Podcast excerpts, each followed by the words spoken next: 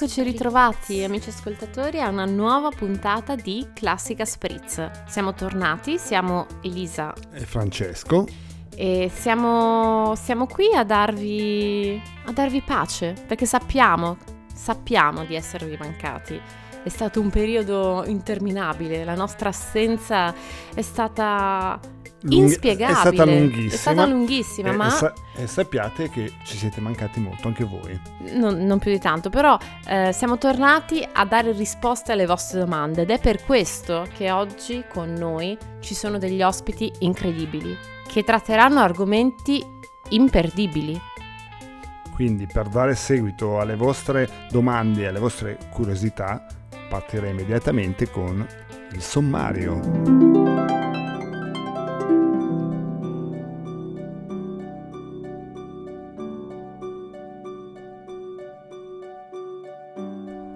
Antonio Cuttone ci svelerà i segreti di un tubo specifico, il corno. Premeremo Enter con Mauro Casalino per entrare nel fantastico mondo della computer graphic. Il nostro inviato dall'estero Giampaolo ci porterà in autostop in Islanda, tra geyser e muschi.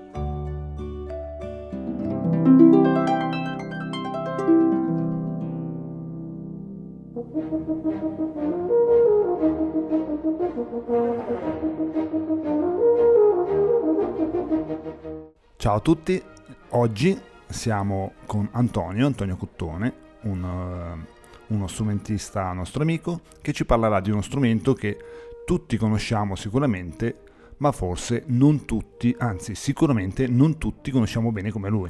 Ciao Antonio e benvenuto a Classica Spritz. Ciao, ciao Francesco, va benissimo alla grande, ti ringrazio per questa opportunità e volevo un po' raccontarti quello che è il mio strumento. La cosa imbarazzante o la cosa comica nello stesso tempo è quando tu dici alle persone io suono il corno, ti dicono ma il corno è quello e iniziano a fare dei gesti con le dita quasi incredibili, no? impossibili da rifare, poi dici no guarda faccio prima a fartelo vedere, quindi ormai ho delle foto salvate che prontamente... Tieni per i momenti di bisogno. sì, perché magari so, spesso magari sono in giro con la custodia e loro dicono ma cos'ha lì dentro? Ah, uno strumento. Wow, la gente è incuriosita. Che strumento suona? Il corno. E tu vedi nelle facce delle persone un alone di imbarazzo bianco perché... Bah, che co- qual è quello? E ti ho detto, allora poi lo fai vedere, bello, basta, finisce. Beh, dalla custodia sicuramente non è una chitarra, no. un violino. no, assolutamente no. Ehm, ti racconto velocissimamente quella che è stata un po' la storia e l'evoluzione dello strumento e poi via via magari ci facciamo due domande. Il corno. Il corno è uno strumento musicale a fiato che fa parte degli aerofoni e della sottofamiglia degli ottoni con canneggio conico. Infatti, come puoi anche vedere, parte da un conneggio molto piccolo e finisce nella campana che è molto più grande. Viene anche chiamato corno francese, anche se tuttora oggi non è molto chiaro il motivo, considerando che l'antenato dello strumento moderno, il corno naturale, non ha avuto chiare origini nel paese transalpino, ma ha subito un'evoluzione quasi in tutta Europa. Ma infatti poi mi sembra, magari mi sbaglio, di aver letto da qualche parte che i francesi lo chiamano corno tedesco, esatto. Quindi c'è questa ambiguità, anche perché per assurdo il corno inglese, che non c'entra niente col corno francese perché fa parte dei legni, è nato in Francia. Quindi c'è il corno inglese è nato in Francia, il corno francese non è nato in Francia ma si chiama corno francese, quindi c'è tutta questa qui più comunemente viene chiamato corno o French horn dappertutto, quindi teniamocelo così. E, e non si sbaglia, per la serie poche nozioni eppure confuse. Da dove nasce? Gli antichi corni erano molto più semplicemente un pezzo di un corno di un animale, quindi che poteva essere una mucca, un toro o addirittura un, un caprino. Infatti, risalendo, si può trovare anche nella Bibbia che si parlava di questo strumento chiamato shofar, che era non altro che un corno di ariete scavato col quale mettevano suoni e veniva usato eh, esclusivamente nei riti ebraici, quindi andiamo veramente lontani nella storia. All'inizio del, 20, del, del XVI-XVII secolo apparvero i corni naturali che detti brutalmente corni da caccia, quindi quei corni che praticamente erano dei tubi con due giri avvolti che si usavano per fare gli squilli quando si intonava praticamente l'inizio della caccia o la fine della caccia quindi andavano per armonici, quindi soprattutto sulle note più acute era più facile arrivare perché più la nota è acute, più gli armonici sono vicini, quindi escono una serie innumerevole di note, sia tonate che stonate, però quello è, ci interessa. Particolari. esatto. Che poi, che poi è, la, è, un po' il simbolo che è rimasto in tutto il mondo delle in genere delle poste. Delle poste, bravissimo, esattamente. Quindi, soprattutto in quelle tedesche, ancora la posta ha il simbolo proprio del corno da caccia, che è quello. L'antenato, prima che all'inizio del XIX secolo eh, iniziassero a mettere all'interno la, tutta la meccanica, prima era nient'altro che un tubo avvolto con eh, praticamente questa campana finale. Pensa che si potrebbe banalmente prendere un tubo di gomma mettere un bocchino, l'imboccatura da una parte, dall'altra parte un imbuto e hai già creato un corno. Effettivamente i suoni escono. Sembra assurdo, ma in verità proprio funziona già così. Quindi la, la, per la prossima volta, per i nostri ascoltatori, proveremo a suonare un tubo dell'acqua. esatto, con tutte queste eh, evoluzioni del corno, a un certo punto eh, questo strumento attirò l'interesse dei compositori e fu usato soprattutto per evocare atmosfere campestri ed immagini di caccia. Per poter eseguire composizioni in diverse tonalità, il cornista era costretto a possedere più strumenti, ciascuno dotato di ritorte, perché in base alla tonalità tu dovevi allungare o accorciare lo strumento sostanzialmente ovviamente comodissimo. Sì, va, te lo dico. Eh, questi ultimi, quindi modificando la, rit- la ritorta, quindi la lunghezza del, del, dello strumento, avevano una differenza timbrica eh, dei suoni naturali. E infatti per questo strumento, che tra armonici naturali e noti artificiali si poteva considerare a pieno titolo uno strumento melodico, molti grandi compositori scrissero concerti, fra cui i celebri concerti di Mozart, quindi vari K414, 17, 447, 495. Come dicevo prima, negli anni 20 del XIX secolo diversi costruttori di strumenti idearono meccanismi per rendere gli ottoni finalmente cromatici e riempire tutti quei vuoti passami il termine, fra un armonico e l'altro, fra un armonico naturale. E fu così che introdussero dapprima i pistoni, quindi esattamente come quelli della tromba, per poi successivamente arrivare alle valvole rotative come lo troviamo adesso. Attualmente troviamo diversi tipi di corni, troviamo un corno doppio, quindi come, come, il mio, fa si bemolle, un corno triplo, fa si bemolle fa acuto, quindi permette di andare sulle posizioni acute praticamente eh, intervenendo su una, una ritorta. Troviamo il corno naturale, ancora il corno viennese e la tuba wagneriana che fa parte praticamente della famiglia del corno giusto per capire che che, di che strumento parliamo, ti do due dati tecnici, giusto così. Il corno doppio, quindi fa si bemolle, quindi quello che tutti più o meno conosciamo, eh, è un po' lo standard odierno. Combina un canneggio di un corno in Fa con un canneggio di un corno in Si bemolle. Corno, il canneggio del corno in Fa è lungo 3,894 metri, mentre il corno in Si bemolle è lungo 2,917 metri. Pensa che quando parliamo del corno in Fa e attiviamo praticamente tutte e tre le valvole si può arrivare a quasi una lunghezza di 5 metri, quindi lo sviluppo del, del corno è... Hai, hai voglia di innaffiare giardini. Bravo, esattamente, esattamente questo. Eh, questo, questa, questa possibilità di passare fra un corno e l'altro ti permette di suonare più agevolmente dalla zona acuta dello strumento alla zona più grave. Il prototipo di questo strumento risale al 1897 ad opera del costruttore tedesco Fritz Kruspe. Attraverso un quarto cilindro azionato dal pollice, appunto, il cornista può agevolmente passare dai suoni gravi e pieni del corno in Fa a quelli più acuti e squillanti del corno in Si bemolle. Tradizionalmente esistono eh, due diverse configurazioni del corno che determinano suoni differenti e concezioni. Uno è il modello Kruspe, uno è il modello Geier. Il modello Kruspe è quello che ha praticamente la valvola di ritorta il più vicino possibile praticamente alla, all'imboccatura. Il Geier è esattamente l'opposto. Questo è costruttivamente, poi tutti i vari costruttori, tutte le varie case hanno sempre modifiche, quello che può essere, però tendenzialmente lo strumento praticamente ha queste configurazioni. Scusa, io ti vorrei fare una domanda prima che tu vada avanti. Com'è possibile che sulle trombe ci sia stata un'evoluzione dei pistoni rispetto alle valvole, mentre il corno abbia subito una tendenza completamente inversa? Sì, ma soprattutto per lo spazio per lo spazio di ingombro, anche perché tu tieni conto che una serie di tubi avvolti è comunque anche per contenere il peso. Tieni conto che già lo strumento è abbastanza pesante, sono 5 metri quasi di tubo eh, principalmente di ottone avvolto. Tieni conto che esistono anche, come dicevo prima, corni tripli, quindi va a gravare anche sul peso. Tu tieni conto che il corno, eh, anche per come viene tenuto, è praticamente appeso praticamente sostanzialmente tutto il tempo alle spalle e quindi ehm, ha un certo peso, quindi diventerebbe ancora più ingombrante. Quindi l'ernia è una malattia professionale del cornista. Esattamente. Eh, una, una, curiosità che, che ha de, dello strumento è questo, che il corno è lo strumento a fiato con la più ampia estensione di registro. Infatti è possibile avere potenzialmente 5 ottave piene di estensione.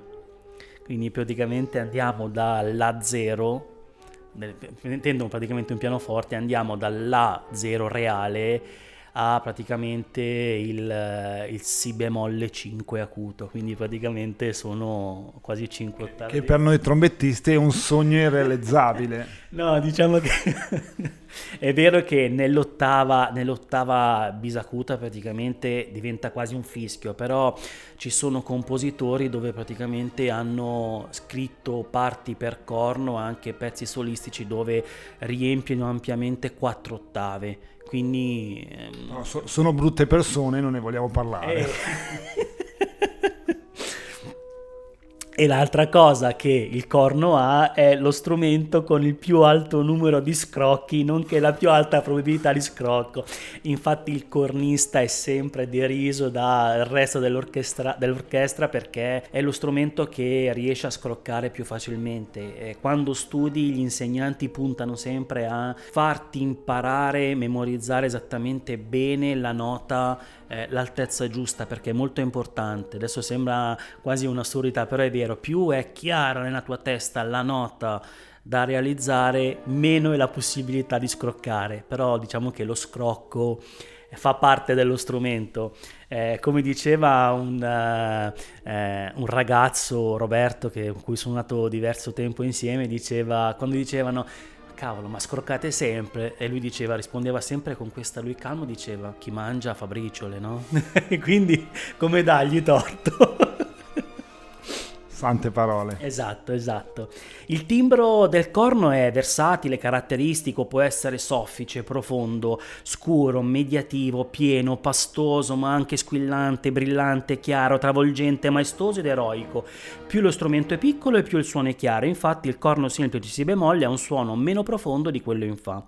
Credo che per tutte queste caratteristiche nel corso della storia, sino ad oggi, molti musicisti e compositori non hanno sdegnato di scrivere concerti per questo strumento e introdurlo in importanti pezzi d'assieme come tri, quartetti, pezzi d'orchestra e quant'altro. Potremmo citare fra questi Beethoven, Mozart, Mendelssohn, Weber, Strauss, Haydn, Schumann, Schubert, Saint-Saëns, Brahms, Tchaikovsky e così via. Tutti questi hanno scritto pezzi soli per corno. Quindi io direi che sono tanti, eh. Ta- me... Ce n'è tanta di roba. esatto. Negli Stati Uniti, quindi dall'altra parte dell'Europa dove, dove, si è sviluppato lo strumento, nella seconda metà del Novecento le orchestre sinfoniche Filade- di Filadelfia e New York usavano corni cruspi, mentre ad esempio nell'orchestra sinfonica di Chicago i Geyer. Soprattutto nel tempo hanno, cost- hanno contribuito comunque a creare numerosi varianti di disegni originali, ognuno che dona caratteri diversi al timbro. Il corno è oggi uno strumento traspositore, questa è un'altra cosa che crea eh, un, la, un'altra ulteriore comp- complessità dello strumento. Il corno è un uno strumento traspositore in fa e si bemolle. La nota scritta, che noi troviamo in partitura attualmente, è una quinta giusta sopra il suono reale, cioè per dirti, noi in partitura eh, dove vediamo praticamente il Fa, quindi il primo spazio centrale, in realtà per il corno è un Si bemolle. E quindi quindi tu immagini già che c'è questa difficoltà in più nel corso della storia, quindi partiture un po' più eh, antiche, tu trovi le partiture in Re, partiture mi bemolle, partiture in La, quindi hai eh, durante lo studio devi avere la capacità di passare da un corno all'altro facendo tutte le eh, trasposizioni di lettura. Questo è per la serie, se non è difficile non ci interessa. esatto, esattamente, esattamente. Quando rimpiangi eh, di non aver studiato l'ocarina. Eh, l'ocarina oppure in dialetto si chiama ciaramedda, ma è praticamente quello che... Lo schiacciapensieri. Lo schiacciapensieri, bravissimo, no? Che tutto viene fatto con l'apertura della gola. Lì, per... le grandi ferite sulle labbra e denti scheggiati. bravissimo. Oggi la cosa bella è che lo strumento lo troviamo dalle orchestre alle band band, dalla musica leggera e al jazz e mi piacerebbe fermarmi in quest'ultima categoria, il jazz, dove abbiamo un'eccellenza mondiale in Italia, Giovanni Hoffer, eh, che, di cui mi piacerebbe leggerti esattamente un suo pensiero. E dice questo, il suono del corno è magico, evocativo, non è frutto dell'opera umana, è la natura stessa che lo crea. In ogni cultura ci sono chiari riferimenti al corno, dai riti religiosi a quelli magici al simbolismo occidentale, come se fosse parte del nostro DNA. Appartiene alla nostra essenza, è più della nostra storia, prima e dopo di noi continuerà ad esistere e a dettare le proprie leggi. Il corno è forse lo strumento più antico e il mio intento è portare verso la contemporaneità solo per il piacere di aver versato poche gocce nell'oceano della sua storia. E dopo di questa po- possiamo morire felici. esatto. E quello che ti posso dire personalmente è che è uno strumento che ehm, molte volte, veramente, magari quando studi, cioè, lo butteresti via, ma non lo puoi fare perché è uno strumento di cui ti devi per forza innamorare, è complicato suonare, se perdi un giorno di studio devi recuperarne due e così via in continuo, è veramente bello, cioè, devi essere proprio innamorato e io sono contento di questo. Finisco con eh, due cose che magari sono un po' bizzarre. Il corno lo troviamo tantissimo all'interno di Asterix e quindi è, è, testimoniato all'interno di Asterix l'uso del corno, eh, il corno di mucca che viene, viene, suonato dai goti, dagli ostrogoti, dai visicoti con i suoni delle vignette con bo, boa, bao, a indicare questi diversi suoni che fa uno ci pensa, wow, fa proprio così. Eh, lo troviamo anche negli antichi egizi, no? col corno un po' più lungo, eh, che, che, però ha un tono diverso, probabilmente per l'influenza della, della differenza di dove viene suonato e il suono cambia un po' e dice wow oppure buh, forse un trillo non lo sapremo mai, però quello che è nell'intento delle vignette. Questo solo tu avresti, o soltanto un, un cornista avrebbe potuto notare queste differenze solo sui fumetti. Un po' di malattia. L'ultima cosa che ancora non ho detto è il corno come viene tenuto. Il corno si tiene con la mano sinistra dalla parte delle valvole, quindi la mano sinistra praticamente eh, ha tutta in mano la meccanica posando i polpastrelli appunto sulle leve. La mano destra va infilata nella campana con forma concava, con le dita unite uno fra l'altro.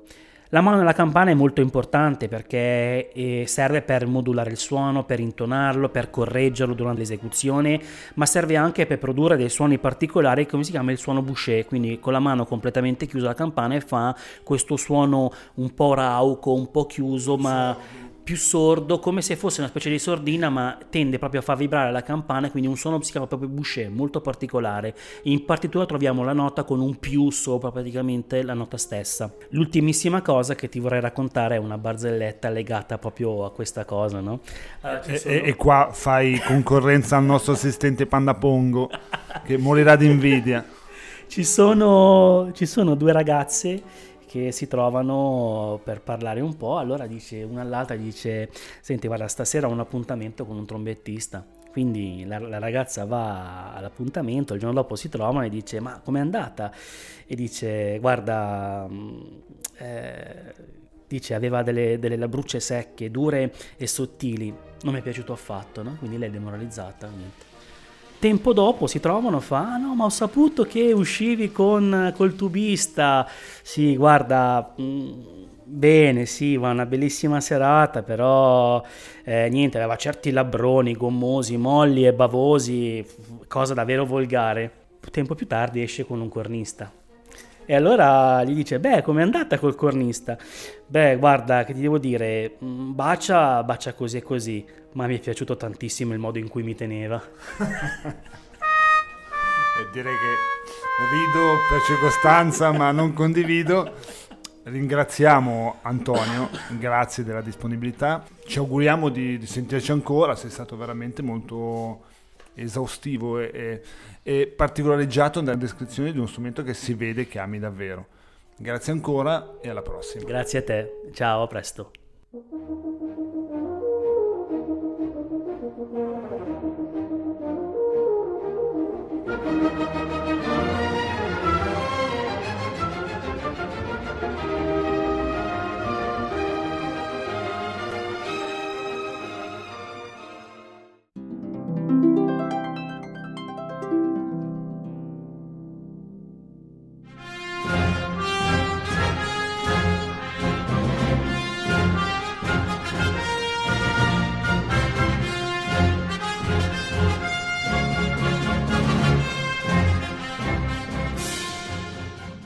Salve a tutti amici di Classica Spritz, sono Mauro Casalino e voglio ringraziare Francesco per avermi invitato qui a parlarvi un po' della computer graphic, un'arte che sicuramente va definita tale, che comprende un po' tutto ormai.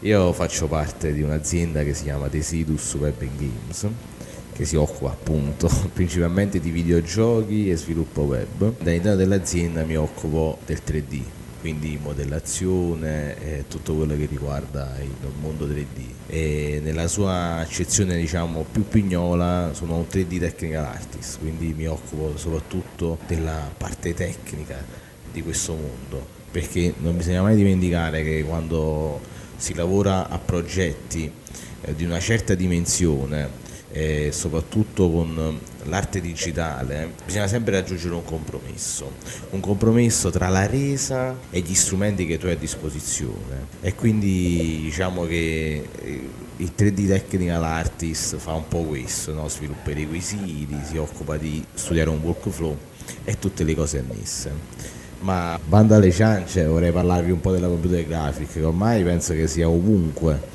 qualsiasi cosa, dallo spot pubblicitario a tutte le produzioni filmiche americane, ormai Hollywood ne fa un abuso continuo, addirittura ci sono meno set e ci sono più set ricreati in 3D.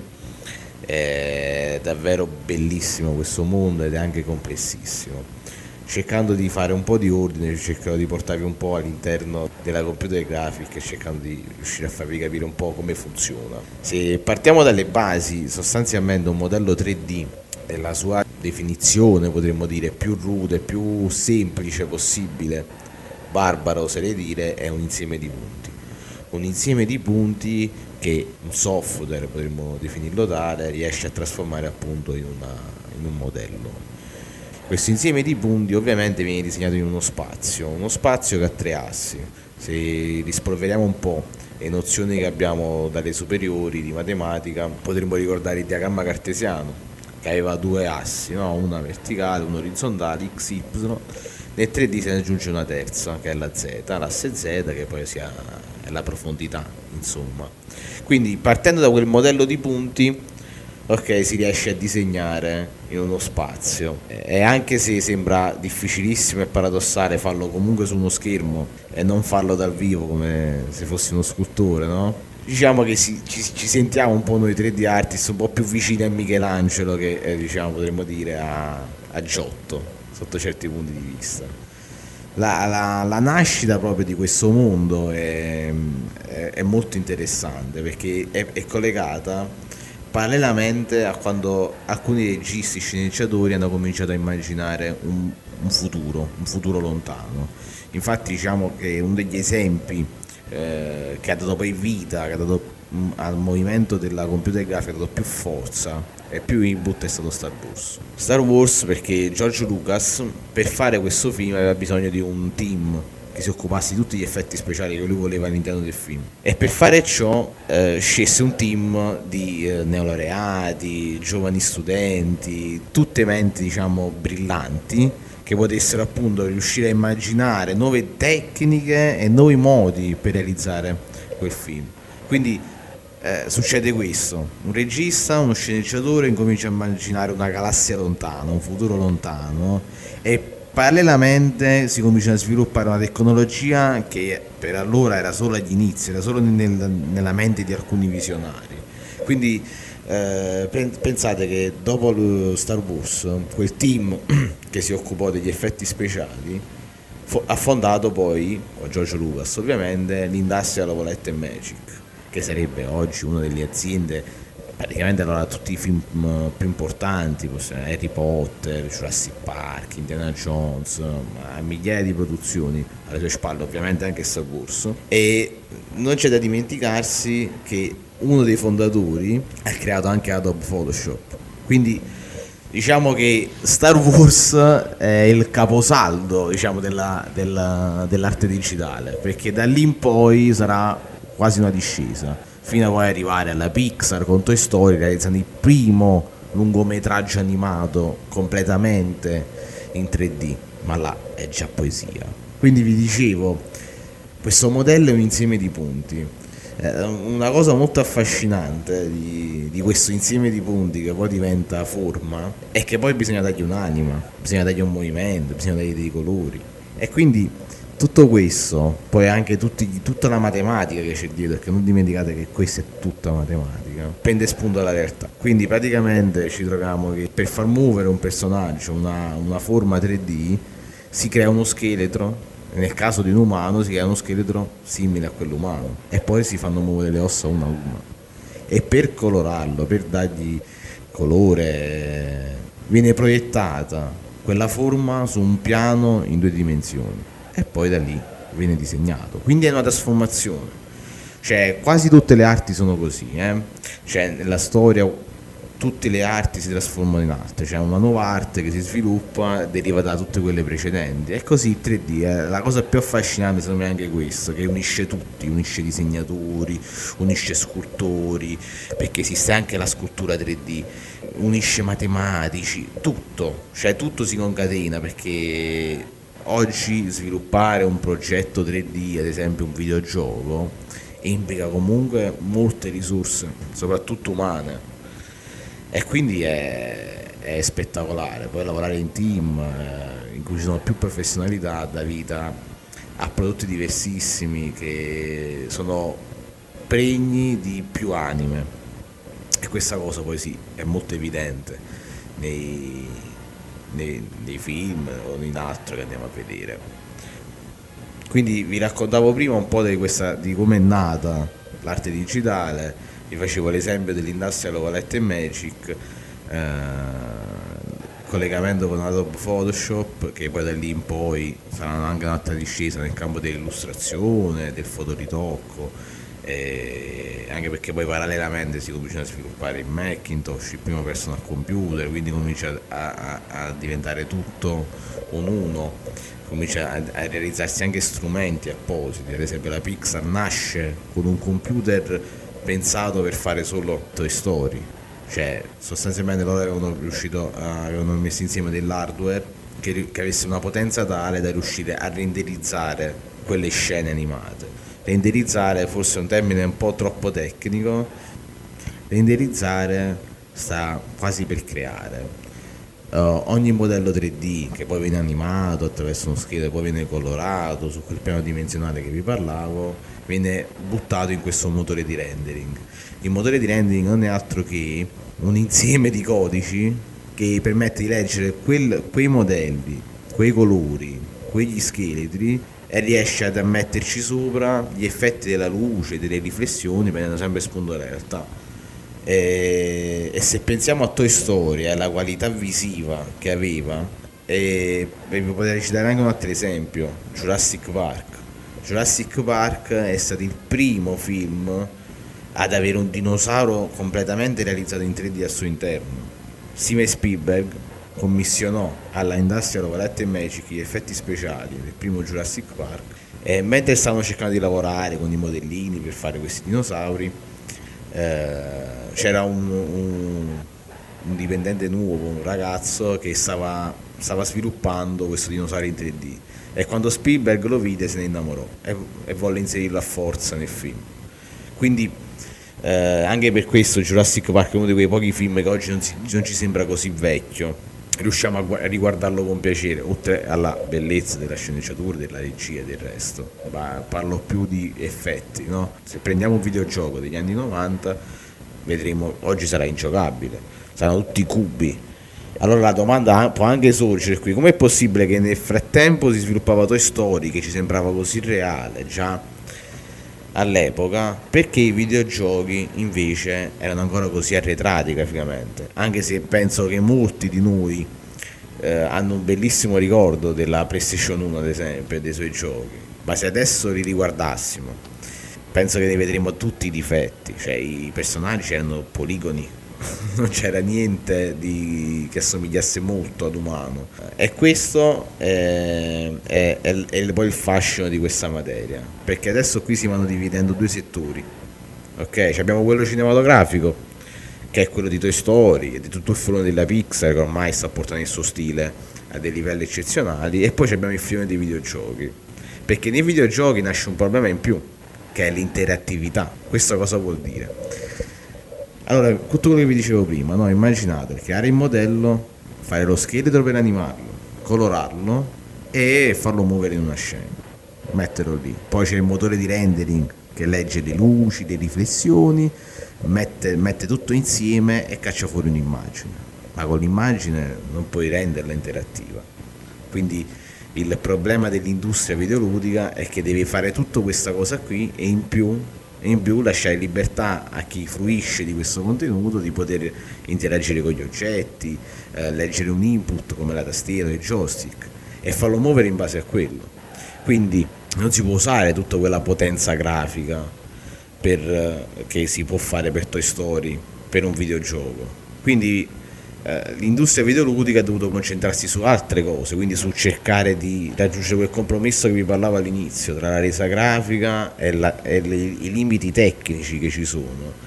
E quindi automaticamente il fatto di poter muovere quel personaggio a noi ci regalava un'emozione grandiosa, ma a livello visivo non era così performante e, e, quindi praticamente del, da, dagli anni 90 in poi si cominciano a sviluppare due settori della computer graphic, una legata a quelle dei videogiochi, che nel gergo tecnico eh, si parla di motori di rendering in tempo reale, perché tutto quello che vedete allo schermo viene calcolato in tempo reale. Quindi oltre a calcolare le luci, i modelli, le riflessioni, tutto quello che c'è all'interno di quel mondo, bisogna, bisogna anche eh, calcolare l'interattività, i movimenti del personaggio, l'audio e tutto il resto. Mentre sui film diciamo che è un po' più facile, no? Perché è concreto, c'è un'immagine, sta lì, è ferma, devi solo calcolare quello, non ti, non ti interessa tutt'altro. È una cosa più materiale, più concreta, ha un legame con la realtà, come nel caso di Jurassic Park,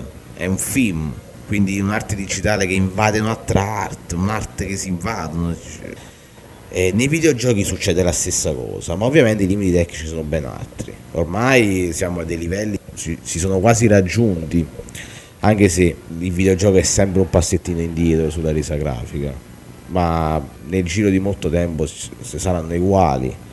Anche infatti altri motori di rendering per videogiochi alcuni li usano per fare dei film animati. Ma questa è un'altra storia, diciamo, non ne parleremo oggi. Eh, quello che vi vorrei parlare oggi, diciamo, oltre a farvi questa breve introduzione sulla computer graphic, eh, vorrei parlarvi di una realtà eh, interessante che si è sviluppata all'interno di questo mondo, che è poi la realtà di Blender. Blender è un, è un software, un programma eh, di modellazione 3D principalmente, fa anche tante altre cose, che è gratis è open source. Open source eh, significa che chiunque può scaricarlo e usufruirne anche per, per, per il tipo di licenza che ha, anche a livello commerciale. E in più altri programmatori possono contribuire a sviluppare ancora meglio questo software. E quindi questa storia di Blender nasce in Olanda da un certo Ton Rosendahl che nel 98 sviluppa questo software per esigenze personali. Lavora in uno studio di animazione, ha bisogno di fare alcune cose e come tutti i bravissimi programmatori decide di farselo da solo. Un pazzo. Decide di fare un programma da zero. E inizialmente ha molto successo, tanto che lui però preferisce già renderlo gratuito. Se ne occuperà un'azienda di fare questo prodotto, di portarlo avanti, ma sempre distribuendolo gratuitamente. Ovviamente l'azienda fallirà. Allora Tom Rosenthal decide di lasciare il programma completamente libero, di rilasciarlo open source e da lì in poi sarà una discesa perché Blender oggi è arrivato ad essere uno dei programmi migliori per lavorare in questo campo, uno dei più richiesti, è tra i tre migliori al mondo ed è eh, stupendo perché io la storia di Don Rosa la po' alla pirateria.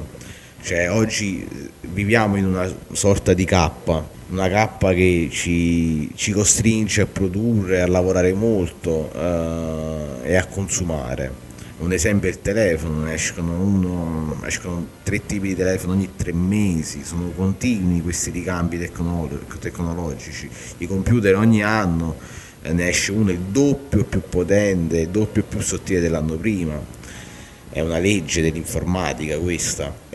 Ed è interessante, sono interessanti storie come Blender perché cercano in questo meccanismo eh, distruttivo di produzione e consumo eh, rompono l'ingranaggio. Perché in un mondo in cui dici ok, io voglio fare modellazione 3D, per fare modellazione 3D ho bisogno di un software, per fare un software ho bisogno di un team che lo sviluppi. Casomai questo team deve anche comprendere 50-60 persone cosa succede? Que- quel, quel prodotto ha un costo elevatissimo ed è per pochi. Allora Torrose da lì coglie un'occasione incredibile, un po' come i pirati, no? Eh, anche olandese, come la grande pirateria olandese. Eh, hanno distrutto, hanno rubato, ma in tutto ciò spiegavano la libertà, una sorta di anarchia ante litteram, cioè loro volevano essere liberi e il mare è la loro casa avevano un ideale. E un po' è stata così la storia di Blender, perché è riuscito a interrompere un meccanismo, ha deciso che l'arte poteva essere per tutti,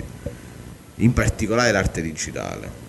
E facendo ciò, negli anni gli ha portato un discorso che gli ha giovato a una comunità, ha una fondazione alle spalle che crea dei corti animati stupendi. Pensate che fino a qualche versione fa non, non aveva neanche un'interfaccia Blender, quindi era, de- era, davvero per pochi. Adesso stanno sviluppando una versione che addirittura è avanti a tutti gli altri programmi 3D e ha pure un'interfaccia. Eh, usabile che tutti possono accedergli eh, e possono impararla velocemente quindi diciamo dopo circa 20 anni Blender è riuscito a riportare l'arte, eh, è riuscito a riportare mm, meglio ancora una democrazia nell'arte. E penso che questo sia, deve essere un po' l'obiettivo di, in generale di ogni artista, cercare di aprire ancora di più questo mondo, cercare di dare a tutti la possibilità di esprimersi. Lo facciamo dalla preistoria, disegnavamo sui muri, sulle rocce, sulle pietre. E, e penso che ognuno di noi ha qualcosa da dire ma non le chiacchiere da bar da Facebook, io parlo di qualcosa di più viscerale, esprimere quello che sentiamo e penso che l'arte in generale, come possiamo farlo, pure disegnare su un fogliettino, buttare una penna per terra, buttare dell'inchiostro, squarciare una tela, sia necessario. E sono contento che esistono delle persone che hanno reso questo più facile per tutti e più accessibile, anche se oggi tutto ha un costo. Grazie a tutti Ringrazio ancora Francesco per la possibilità e ciao a tutti, spettatori di Classica Spritz.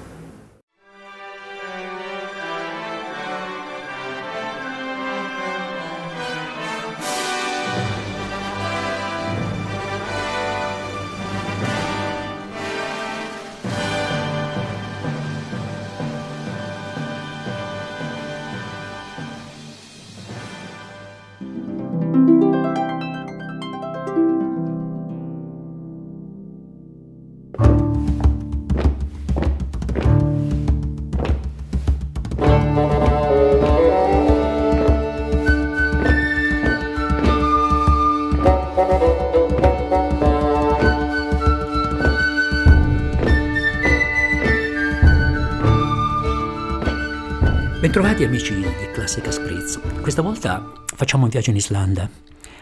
Icelandic Iceland Air offriva dei prezzi straordinariamente convenienti per un volo diretto dal Lussemburgo fino a Keflavik, circa 4 ore di volo. Eravamo a fine agosto, per tre settimane pensavamo di poter girare l'intera isola in autostop. Avevamo una tenda, sacchi a pelo in piume d'oca, un fornellino a gas le cui cariche sarebbero state acquistate a Reykjavik e poi una riserva di prodotti liofilizzati negli zaini. Arriviamo a Keflavik e con un autobus fino alla capitale, Reykjavik, una cittadina di 40.000 abitanti o poco più, molte case in legno. Ma poco prima di raggiungere la periferia della città si nota un lungo muro. Nascondeva valvole e tubature di un impianto che sfruttava lo scambio termico fra l'acqua e i vapori di una zona vulcanica attiva lì vicino e naturalmente portava acqua caldissima nelle case della capitale per tutto l'anno. Attorno, terra nera dovunque, e poi il colore bianco e rosso delle case, e donava un piacevole contrasto. Subito all'Ostello della Gioventù per organizzare un piano di viaggio con le informazioni aggiuntive acquisite in loco. Una cartina stradale dell'intera isola ci tranquillizzava. Vi era una sola strada circolare che la attraversava, alcune importanti deviazioni verso la penisola nord, che avremmo voluto comunque visitare poiché porto delle baleniere islandesi. Una visita ai supermercati nei due giorni di permanenza in città. Carne secca, pesce secco, zucchero, biscotti, un paio di banane come unica frutta a prezzo ragionevole. Infatti tutto il resto era al di là del nostro portafoglio. La città aveva pochi bar e pochi locali per i giovani, ma un luogo un po' appartato attirava molta gente. Si vendeva infatti birra, ma solo per poche ore e in particolari momenti della giornata, all'ora di pranzo o al pomeriggio tardi. Dopodiché la vendita era proibita. Sembrava una città molto tranquilla, la luce solare presente ancora per quasi 24 ore. Notammo che anche i più giovani erano inseriti in attività economiche. Gli studenti infatti trascorrevano le loro ore di lezione nelle aule scolastiche, ma subito dopo si recavano presso strutture produttive per dedicare altre ore al lavoro. Sulla strada verso nord prendiamo subito la misura per il sistema di viaggio scelto. Infatti l'autostop doveva essere effettuato o al mattino presto e a ore tarde pomeridiane per intercettare il traffico, che era comunque modesto e in gran parte composto da automezzi legati all'attività agricola per il recupero del latte o il trasporto di animali o merci.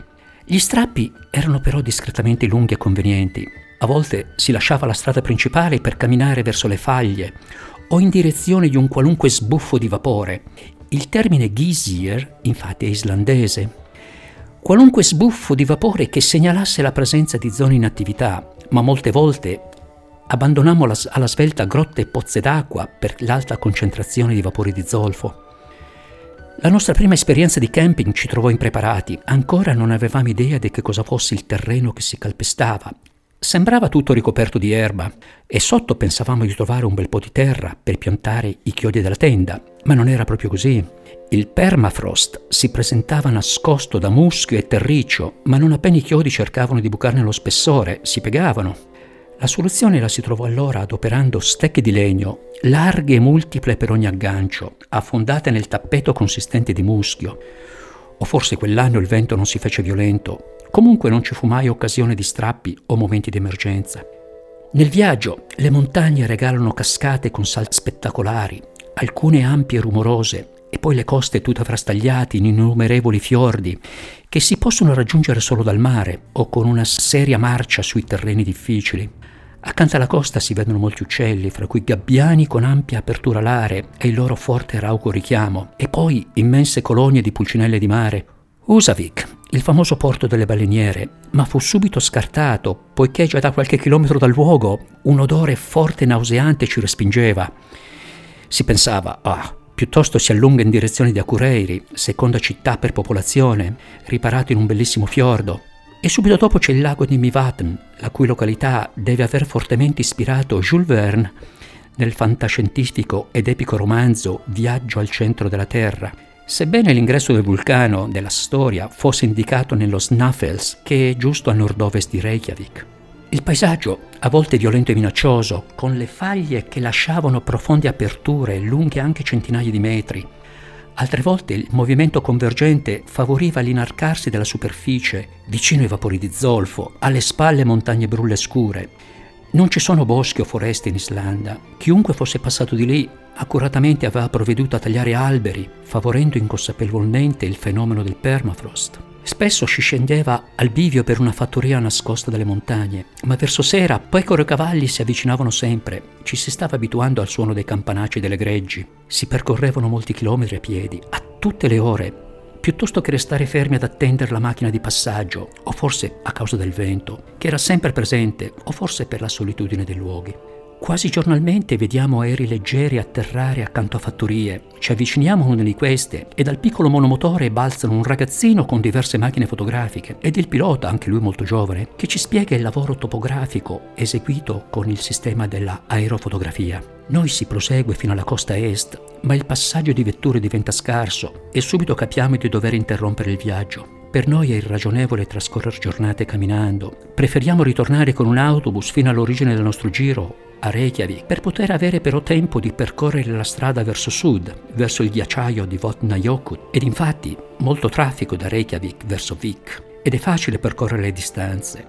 Ci fermiamo sulla costa di fronte all'isola di Heimei, la cui località di Vestmannaeyjar era stata abbandonata nel 1973 improvvisamente ed in poche ore da tutta la popolazione a causa della violenta attività vulcanica che aveva creato un solco lungo oltre un chilometro e mezzo da cui fuoriusciva lava. Da lontano, e due anni dopo comunque, osservavamo nella semioscurità della notte artica le esplosioni che continuavano ininterrotte e la scia dei frammenti incandescenti soffiati a grandi altezze che illuminavano il cielo e l'orizzonte. Il giorno successivo si raggiunge il perimetro di questo grande ghiacciaio Votnajokut, che è la quarta massa di ghiaccio al mondo, dopo la calotta glaciale dell'Antartide, la calotta glaciale della Groenlandia ed il campo di Sur in Patagonia. In queste latitudini è possibile mettere la tenda accanto al ghiacciaio, su uno spessore di 20 o più centimetri di muschio, ma occorre essere in una zona a leggero pendio, diversamente le pozze d'acqua di disgelo attirano mosche e zanzare fastidiosissime se non c'è brezza. La natura si esprime semplicemente con i contrasti, il bianco della neve, il muschio, le rocce nere, il mare in lontananza. La storia di questa gente è straordinaria, un invito a conoscerla prima di effettuare il viaggio. Arrivederci, ciao.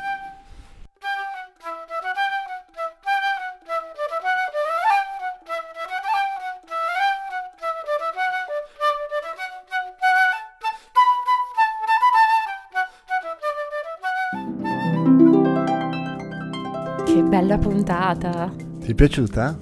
Mi è piaciuta tantissimo. Penso che sia stato molto interessante. Gli argomenti trattati sono stati trattati benissimo, quindi complimenti ai nostri ospiti. E um, mi sembrava proprio di essere lì, camminare sul permafrost con in mano un corno e alle spalle un bel paesaggio di 3D, qualcosa del genere. Mauro, scusa, ma io ho capito poco sono, sono così ancora un po' acerbina in questo mondo di grafica. Eh, meno male che il nostro Mauro ci aiuterà con delle delucidazioni su quanto riguarda questo mondo così complicato, in espansione e assolutamente affascinante. Moltissime cose, eh, invece passando alla, ad Antonio, sono rimasto colpito da, da moltissime curiosità e aneddoti sul corno sul corno francese che ovviamente in Francia si chiama corno tedesco, vabbè, qua un po' di confusione è sorta. E poi assolutamente l'Islanda affascinante mi ha fatto venire voglia di andare a farmi un bel tuffo su un, su su un geyser. Su un geyser. Vabbè, forse no, forse quello mi, mi è già passata la voglia. Beh, salutiamo i nostri ascoltatori, vi portiamo anche i saluti di Pongo anzi no, facciamolo venire, anche perché è un, è un po' depresso, perché Antonio gli ha bruciato la sua barzelletta sul cono, gliela voleva dire lui, però vabbè, eh, insomma, si dovrà rassegnare a questa... Sei stato sostituito? Beh, Antonio, sappi che hai preso il posto di Pongo, non so se questa cosa ti fa onore o, o ti fa piacere. Grazie a tutti. Eh, Elisa, vuoi ricordare i nostri certo, eventi? Io ho un sacco di cose da ricordarvi, amici ascoltatori. Allora, innanzitutto, 18 maggio, sabato, aperitivo con il trio Ayez. Non dovete mancare. Avete un impegno importante? Lo spostate? Eh, sarà un aperitivo bellissimo, il trio voce, chitarra, mandolino è un trio fantastico, la musica sarà una sorpresa, perché sarà questo, sarà una grande sorpresa. Sarà una gran bella sorpresa. E, mm, vi ricordo anche il contest, il contest di giugno. Amici ascoltatori, non è che le cose passano così. Contest di giugno, contest vocale, lirico e moderno.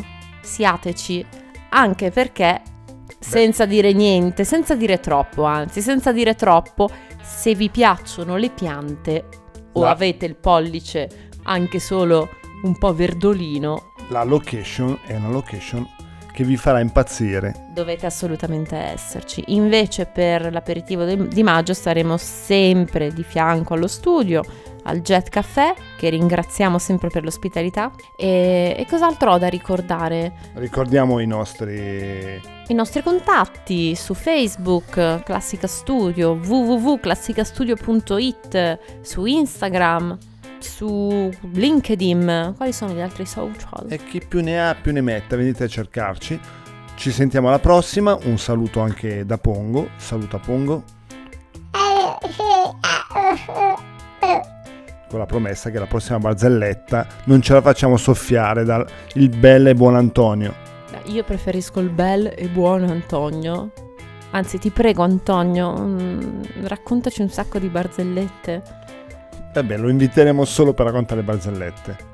Pongo, sto scherzando. Ringraziamo, facciamo un ringraziamento speciale al nostro Mauro Casalino e, e con lui tutto, tutto il mondo, che è un mondo forse un po' nascosto, un po' all'oscuro, che lavora un po' di soppiatto, eh, però è importante, che fanno cose magnifiche e Mauro si è reso disponibile a raccontarci alcune di queste cose, a spiegarci come avvengono e da dove partono e quindi ringraziamo lui. Ringraziamo tutto il mondo di Blender, che per chi non lo conoscesse è un programma open source che vi invito a cercare di conoscere, a, a cercare di approfondire il più possibile, ricordandovi che non sono vandali, sono pirati.